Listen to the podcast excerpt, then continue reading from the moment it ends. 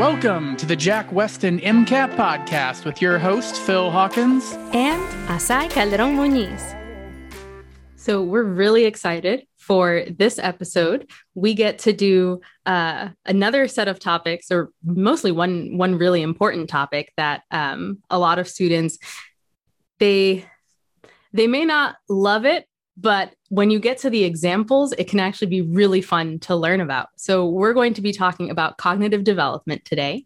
Um, and the same way that you guys are advancing in your stages of MCAT prep, we are going to talk about Piaget's stages of cognitive development. I, could- I could feel the pun coming, um, like the, the buildup of that pun.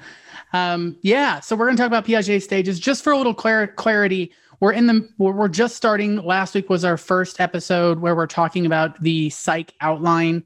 So we, we talked about 6A last time, or a portion of 6A. I want to be clear, we didn't talk about every single thing. Um, I love to do that. That's what I do in the course, but some of the stuff requires a lot of visual aids that really don't work well with this format. But we're going to move today into 6B. And there's a topic or two here that really um, like you you should spend some time on because there's a lot of meat there. There's a lot of stuff to ask questions about. They tend to be higher yield and or very tricky. Those are the things we want to spend our time on. And as Azai was hinting, what we want to talk about first is Piaget's stages. Now, just like a big picture meta view, um, Piaget, who I'm assuming is French based on his name, um, I really have no idea, um, was very concerned with like what happens cognitively? Like what happens in your your the way that you think and see the world as you get older? And there are certain stages that you you that um, like an infant to an adult will go through. And so the brain of an infant is not the same as the brain of a seven year old or a brain of a 10 year old or a 20 year old and so um, Piaget broke this down into four stages. Note that there's a lot of people that break stuff down into like stages of development. Like Freud has stuff, Erikson has stuff, Erik Erikson, the guy's so nice. They named him twice. But there's also like Piaget. And so we're going to focus mostly on Piaget today and his four stages, which start with sensory motor being the first stage, pre operational, concrete operational, and then formal operational. And so I know that's kind of like they all kind of sound the same but uh, a lot of them names make sense, especially the sensory motor. And so this is up until two years old. Um, this is like a baby, like, you know, from birth to two years old, you're in the sensory motor stage where Piaget says you're basically just a sensor and a motor. You see things and you wiggle. And like that's that's pretty much all that's going on upstairs. You're a sensor and a motor, no real abstract thought, not a lot of stuff going on there, symbolism, things like that. You just see stuff and move. There is one thing that's kind of important there, though, is the idea of object permanence, which seems really obvious. But like if I take my pen off the screen, for those of you not watching, I am I took my pen off the screen. Um, it still exists. And even though you can't see it, that might seem really obvious, but to a baby, that is not obvious. Like that's like mind blowing. Um, like, wait a minute, it's it still exists even though I can't see it. Um, and this is this is why like peekaboo like is like mind blowing to to kids because it's like I stopped existing. I still exist. I stopped existing. I still exist. And it's like poof, like you're appearing out of nowhere because in their mind, the moment they can't see you, you cease to exist. And so developing this and and realizing that object permanence is a thing is something one of the the challenges that comes in that sensory motor stage when you're just wiggling and seeing stuff. Yeah, and um, super quickly, right? Uh, these we're we're giving the ages that Piaget um, kind of anchored anchored I can't speak anchored um, this theory around, right? But recognizing that you know it is not the moment that you turn to that object per- you know you have object permanence right there's some there's a little Right. bit of just natural wiggle room there It- yeah, it wiggle room been yeah, wiggle room. nice. Um, it should have been like developed sometime during that stage exactly in those 1st two Mhm. years. And like it could very easily be that the MCAT will define it as like at 18 months in a passage. Um, I, I do think it's a good idea to have a general idea of the ages, but note For that. I'm just going to say, like, instead of saying an age range, I just say the age when it changes. And so rather than remembering like zero to two and two to seven and seven to 11 and whatever, I just remember two, seven, 11. Like those are the the the cut points where it moves from one to the other. And I think that's easier to kind of like just remember those three numbers than rather rather than remember a bunch of age ranges. For sure. And I mean, I'm pretty sure most of us have, you know, played peekaboo with a baby at some point. So you know that there's, you know, there are times where that child will be like, okay, it's not as fun anymore. I kind of mm-hmm. know that you're still there. Um, but yeah, peekaboo is probably the the clearest example of this for the sensory motor stage. Um, I also just want to add on that, you know, you're uh, was it you're sensing and you're wiggling uh, and so um, all like this is really for survival right for the infant survival so you know eat sleep poop those are those are the big three um, and so a lot of what they're doing right a lot of the responses um, a lot of the reflexes that infants have are for feeding are for protection etc mm-hmm. um, so kind of shifting, right? The next stage that comes after sensory motor is the pre operational stage. And so, like Phil mentioned, there's like the pre operational, operational, formal operational. Just think about it in terms of the prefix, right? So, pre would come before. Um, so, for the pre operational, think about age range, it's roughly until seven years old. So, it's about two to seven. Um, this is that you know pre the, the terrible twos right? But then also some pre-k maybe some kindergarten kind of first graders. So the reason i do that is because i find it a lot easier to remember when i can like picture a small child going through these mm-hmm. stages. And so you know you might pick yourself. Maybe you have some memories from first grade and you can think about how you were thinking through things. Um, maybe you have a younger sibling or you know just like a family friend with some small kids and you can picture their progression. So to think about what happens in the pre operational stage, imagine how a kindergartner is going to behave, right? So we're going to pause for a second. What is a kindergartner's favorite word? Mine. Mine. yeah. exactly. They don't want to share, right? Everything is about them. They are the center of their universe. And so you can imagine that one of the key characteristics of this pre operational stage is what is called egocentrism, right? The child is at the center of their own universe. Um, they're not going to want to share, right? So I like to think about it that way. Um, this is also when they also have a lot of imaginary friends, right? Um, and so they're understanding the world, not always just, you know, what's this was not meant to be concrete um, because they're not there yet but um, right they're they're kind of imagining relationships in a different way. It's like symbolic. So, symbolic uh, thinking, symbolic play tends to come around this time. Um, so, this is, and this is why hopefully it'll help you remember. Um, just think about that that kindergartner, right? Mine, um, you know, just imaginary friends, and then something else that kindergartners tend to do quite a bit. They'll focus on one thing, right? Have you ever had so this? I don't know, but Phil, maybe you, you have longer hair. Maybe uh, this will resonate with you. I, you know, sometimes, and, and for those of you with longer hair or some other feature um, that sticks out, glasses are a big one, right? Children will come up to you and they'll just like look and they'll forget that you have a face and they'll just focus on your hair mm-hmm. or you know they'll just focus on one kind of salient aspect of the whole and then the whole kind of falls away so it's like when, you know, that child comes up, plays with your hair, plays with your glasses, etc. And then they suddenly remember, oh, there's a human attached to this thing. Mm-hmm. Um, so, you know, just kind of thinking about that kindergartner, that first grader um, can be really helpful when you're thinking about the stages. Um, any any other thoughts on kindergartners? No, no, there's, there's definitely a lot of stuff there. The egocentrism thing is that's why a lot of the TV shows designed for like four and five year olds, like the, the moral of the story is like, listen, other people exist. you should share because they tend to be so egocentric and just kind of like focused in on that one that like just themselves and like how things affect them. Um, hopefully, people grow out of this as they move on to the next stage, um, or at least according to Piaget, they should. Um, and hopefully, yeah. some folks who are watching will share our video. yeah, exactly. and share all the useful information that that you find. So there's also the um like the the symbolism thing. Another thing that happens a lot with kindergarteners and first graders is like they start to learn to read. And that's actually something you can't do until you have an idea or an understanding of what's going on with symbolism, right? Because you have to realize that this word is not a chair, but it means chair. And so you start to like be able to imagine things and and like make connections there. And so like you you literally just can't teach a 1-year-old to read because their brain is not capable of it. They're not capable of the the symbolism kind of going on there. that idea of like focusing in on one aspect um, piaget did a lot of experiments based on this and it's it's always really fun to watch like a five year old do these experiments mm-hmm. um, where you like the like the classic example is like uh like you take a glass of water um, that's like a really wide glass but but short and then you take and dump that into a taller glass that's thinner and then you're like okay like which and like if you have two of those containers that both hold the same amount of water that you can ask them like which one holds more water? And they'll be like this one because it's taller even though you just showed them it's the same amount of water.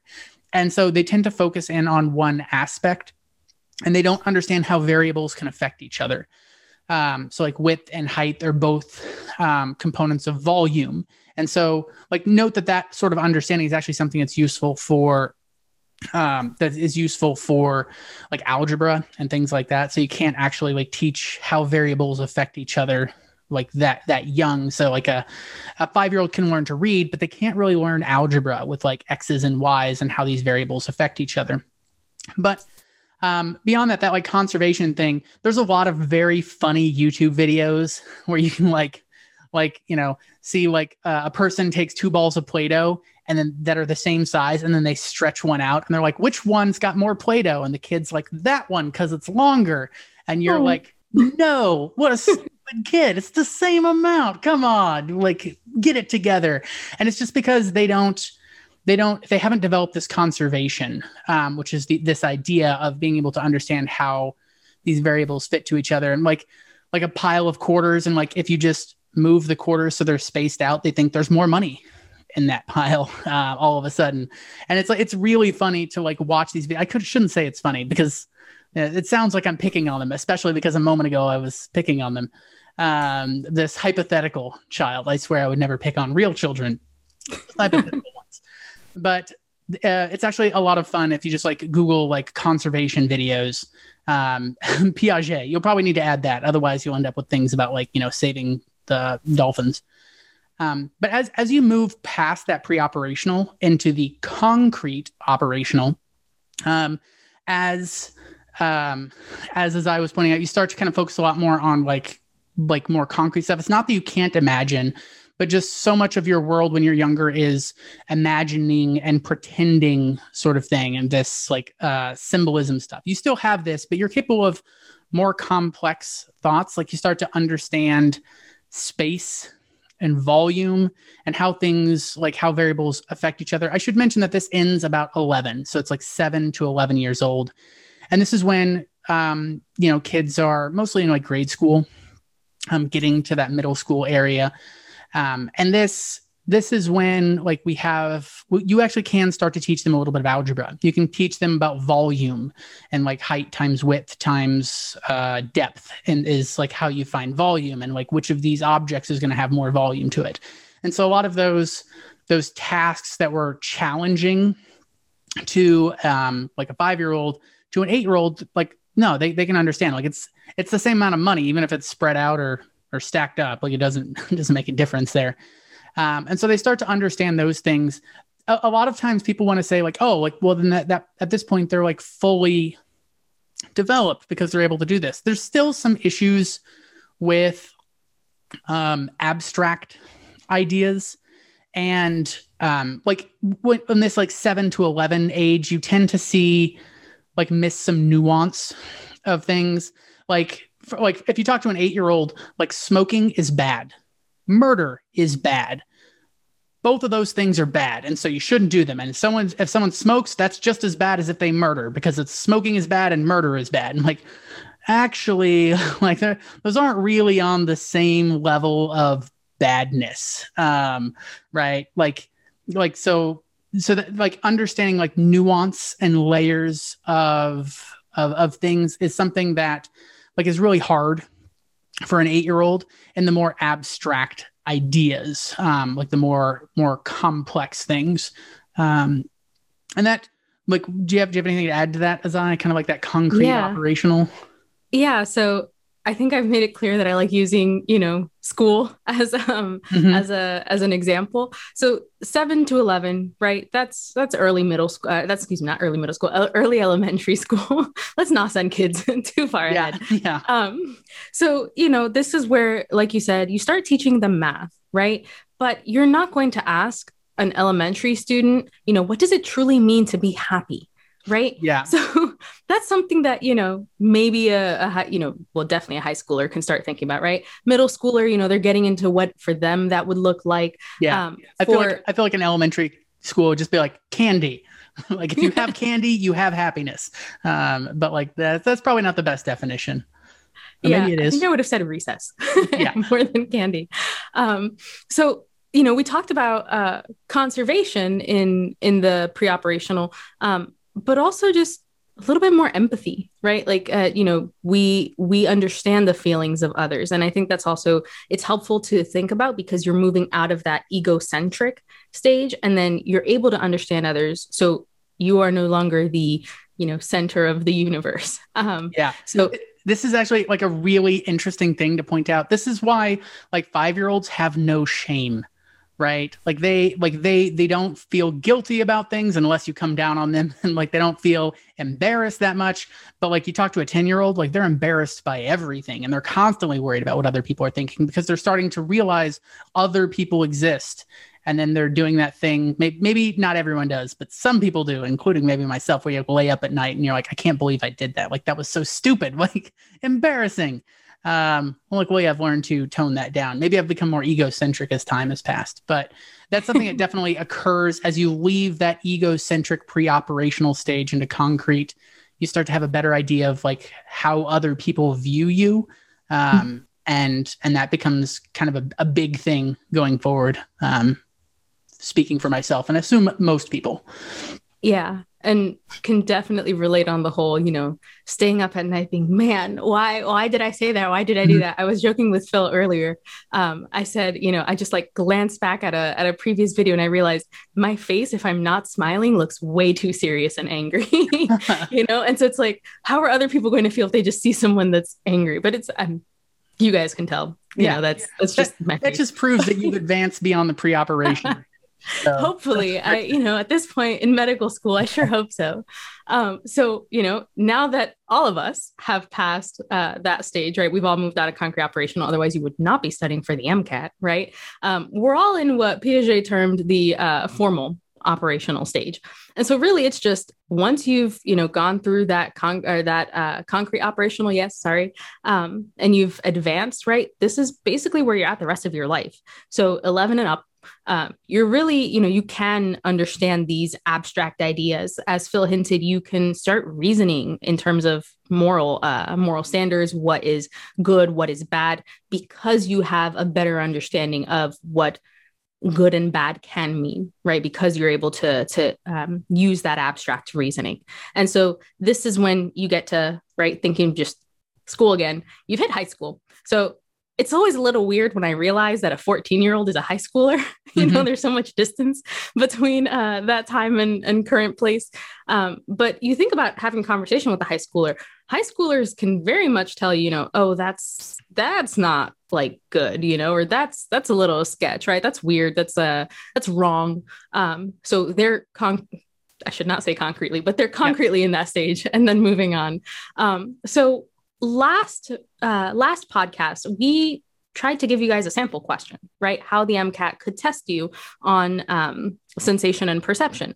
So one of the ways that the MCAT tests students on the different stages, and this is not exclusive to Piaget's uh, stages of cognitive development, is that they'll present, you know, they might have a passage and um, often they'll have like children, right? In the passage doing things. Um, they might give you some ages of the children, and that will usually be a big cue, a big clue, excuse me, as to what's going on. Um, and then they might ask you, right, like what stage or what, you know, uh, stage of cognitive development. They might not even mention Piaget, right? Mm-hmm. What stage of cognitive development is this child in? And then, you know, they might give just the options. They might give um, like the stages and then maybe a little short blib on uh, blurb on reasoning, right? Um, they're also, they're not just going to give you Piaget stages in the answer choices. They will probably give you some other stages from other, uh, more likely than not, they'll give you stages from other theories that have some, you know, they might have similar age ranges, but don't actually answer the question, right? So we can come up with a question maybe on um, conservation and the child,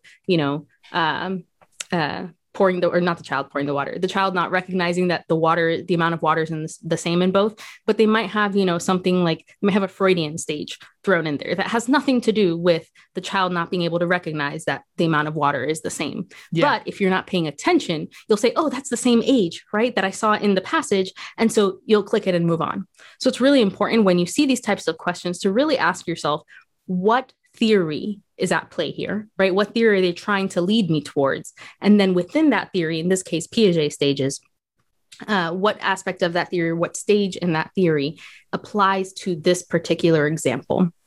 I, I love I love that context of understanding how the MCAT's going to test it because they're probably not going to ask you like, oh, here's a passage about like uh, like a five year old going to a hearing test um, or something. And, and then they ask you like, what stage are they in? And the answer is like, it isn't going to be like a question like, what stage are they in? And it's the four stages of Piaget. It's going to be mixing in some stuff with like Freud, like a latent phase or like the anal phase or, or, um, you know, the like stuff, something with the Oedipal complex, or it could be something with Erikson, where you're dealing with like shame and autonomy or industry versus inferiority. And like, so you, you kind of need to know each one of these theories really well but you also don't need to know them in isolation. You need to know how and when to apply them to these different scenarios. And I think that that is that's a really good insight. Um, I wasn't even thinking about talking about that, but that's what the AAMC does every time. Like you don't have like a set of four answer choices that are all Piaget. You have like mixtures of different topics. And so if you're not clear on on what's going on with each of them, like there's so many things you're trying to think about Erikson and Freud and Piaget, and you need to be very clear of like knowing when to talk about which one. And so, like in that case, they just in the case that we gave, they gave an age range. They could instead give something like, um, uh, like there's a lot of egocentrism. And so, what's like, yeah. whose theories would this most apply to? And like Piaget is the answer to that. Mm-hmm. Um, and so I think that that's that's a really good idea of kind of understanding how the MCAT writers um, are going to approach this and throw it at you on test day and how you should be studying it. Um, yeah, I don't think I've ever seen you know as when I was giving these I was like you know most of the time, but I don't think I've actually ever seen them list just one one no. theory. And if you think about why that's the case, right? They're testing your knowledge, but they're also testing your application. And so that's something that we've said and hopefully stressed enough. Um, the MCAT is not just rote memorization. If it were, you probably wouldn't be studying quite as much as you're studying right, right. now. Um, and it would be easier in, in many regards. But you're going to be doctors. If you're listening to us, that is your ultimate goal. And so, as a doctor, and we say this all the time, you know, you'll be applying everything that you learn. Uh, and so, that's the ultimate goal just another reason to study psych soc you get a little bit of extra practice in a fun way. Um, but i think hopefully by you know a few episodes you've you've been convinced that psych is worth your time. Yeah. Just a couple of other things. I, I just want to re-emphasize that there's a lot of other stuff with cognitive development going on biological things um, environmental things um, like cultural things like your culture can shape cognitive development and all of those are things that the AAMC will test. And we didn't really have like the time and and uh, the scenario here to dive into those. Um, note that we do talk about that in the courses and things like that but um, but we, we I, I just want everyone to think like oh i don't have to look at cognitive development again. Like even, no matter how you're preparing know that there's a little bit more to it than what we're going into um, just at this level. But um, I'm excited. We're, we're probably going to stick around in 6B for a while because there's a couple of interesting topics in here besides just cognitive development. Um, and so we're going to we're going to hit like multiple topics here. Um, uh, some of my favorite things like memory and sleep. Um, I, I, didn't mean to sound like I lo- love to sleep. I mean, I do, but like the topic of sleep is a very interesting thing as well. I think all of our students can identify with liking to sleep. Yeah. And once they get into medical school, you'll really identify with liking to sleep. I, um, I, I know we've talked about like how fried you can get in med school, um, and I feel like this is going to scare away all of the all of the, the people who are listening. Um, but I took a nap every day for the first like 40 days of med school. And it wasn't because like most people are like, oh, like it's so easy that like you got to take like a nap every day. Like, no, like come four o'clock, my brain didn't work. Like I, I like didn't know my name and who was the president. Like I would have failed like a mini mental exam um, if I'd talked to a neurologist. And so I'm like, I need to reset. And I would take like a power nap just to like turn off my brain for a second and turn it back on um, so that I could think some more. Um, but that's yeah. that's one of those things, just like mental exhaustion um, kind of took its toll on me. Super quick story time. So Wednesdays, as Phil knows, are are the days that um, I usually spend like in clinic until I move into a full time clinic.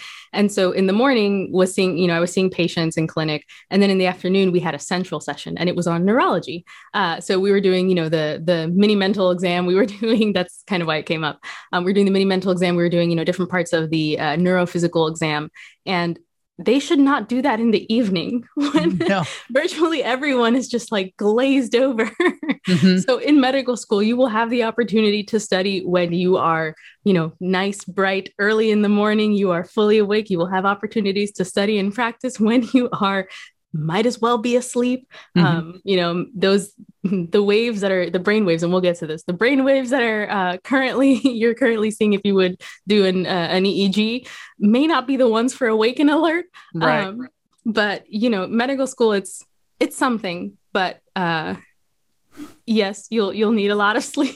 yeah, that's another um, side it's, thing. It's yeah, just like the like de- being able to deal with all this information on the MCAT and and like put it into like an example and a story and apply it. Um, that's exactly what's happening in med school. So this process of going through the MCAT will make you better prepared um, as you go forward. Yeah. And psych is, I think maybe it's just me, but in my mind, I was always like a hard science guy. Like I'm looking for universal truths, like gravity, like the equation for gravity, not how people feel, because that's not like a universal thing but so much of medicine is about understanding what's going on in other people's heads.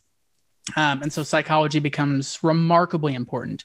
Um, even if you don't go into the psych realm as your specialty, if you're dealing with like new parents, or if, as a pediatrician, or if you're dealing with um, like oncology, like psychology is huge in like all of these areas. Um, dealing with like if you're a cardiologist, like you might like, or a surgeon, you might think like, oh, you don't need to know much psychology as a surgeon there are times when you're going to have to talk to the families of patients and talking about kind of like what happened during surgery. And maybe it went great but maybe there were complications. And so like understanding a little bit about psychology can can make those hard conversations easier as well. They'll never be easy but easier. Yeah. and so um, i just want to like reiterate how important all this stuff is especially somebody going into pediatrics. Like piaget stages are actually remarkably important for you to kind of understand. Um, and there's like different tests you can do um, on a whole slew of different things to apply this.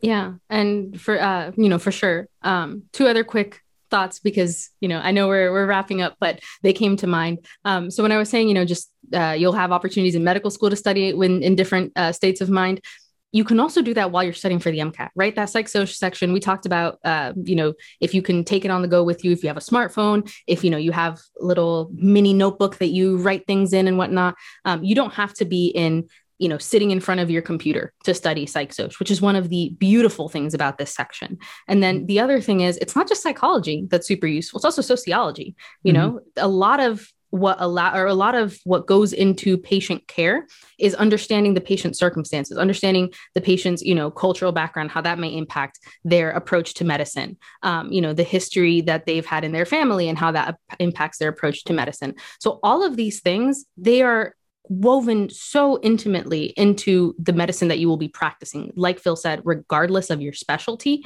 So it's worth investing a little bit of time now and uh, getting an idea. And some of these things may feel obvious to some folks, right? Like, oh, culture affects, you know, uh, cognitive development, right? But there's always nuance to it. And so this is also an opportunity to explore those nuances that you might not otherwise get to. So we've talked a lot about this. Um, it's because we're passionate about it and we want you to do as well as you can possibly do, get all of those points, max out the exam. Mm-hmm. That's what we would love to see. That's what we would love to hear from you guys. Um, Any last thoughts, Phil? No, that's it. Like you just hit like the core ideas. Like we just want to help students do as well as they possibly can. Yeah. So in that case, like the video, comment, um, and maybe let us know what your favorite game in one of these stages is to play with small children. yeah, or a story about like blowing a kid's mind, or just like the conservation stuff, like those those mm-hmm. conservation videos. Like I I literally just sometimes for fun will watch some Piaget conservation videos and just laugh um, because it's like like you you saw the Play-Doh get stretched. Like obviously there's not more Play-Doh now, um, but yeah. All right.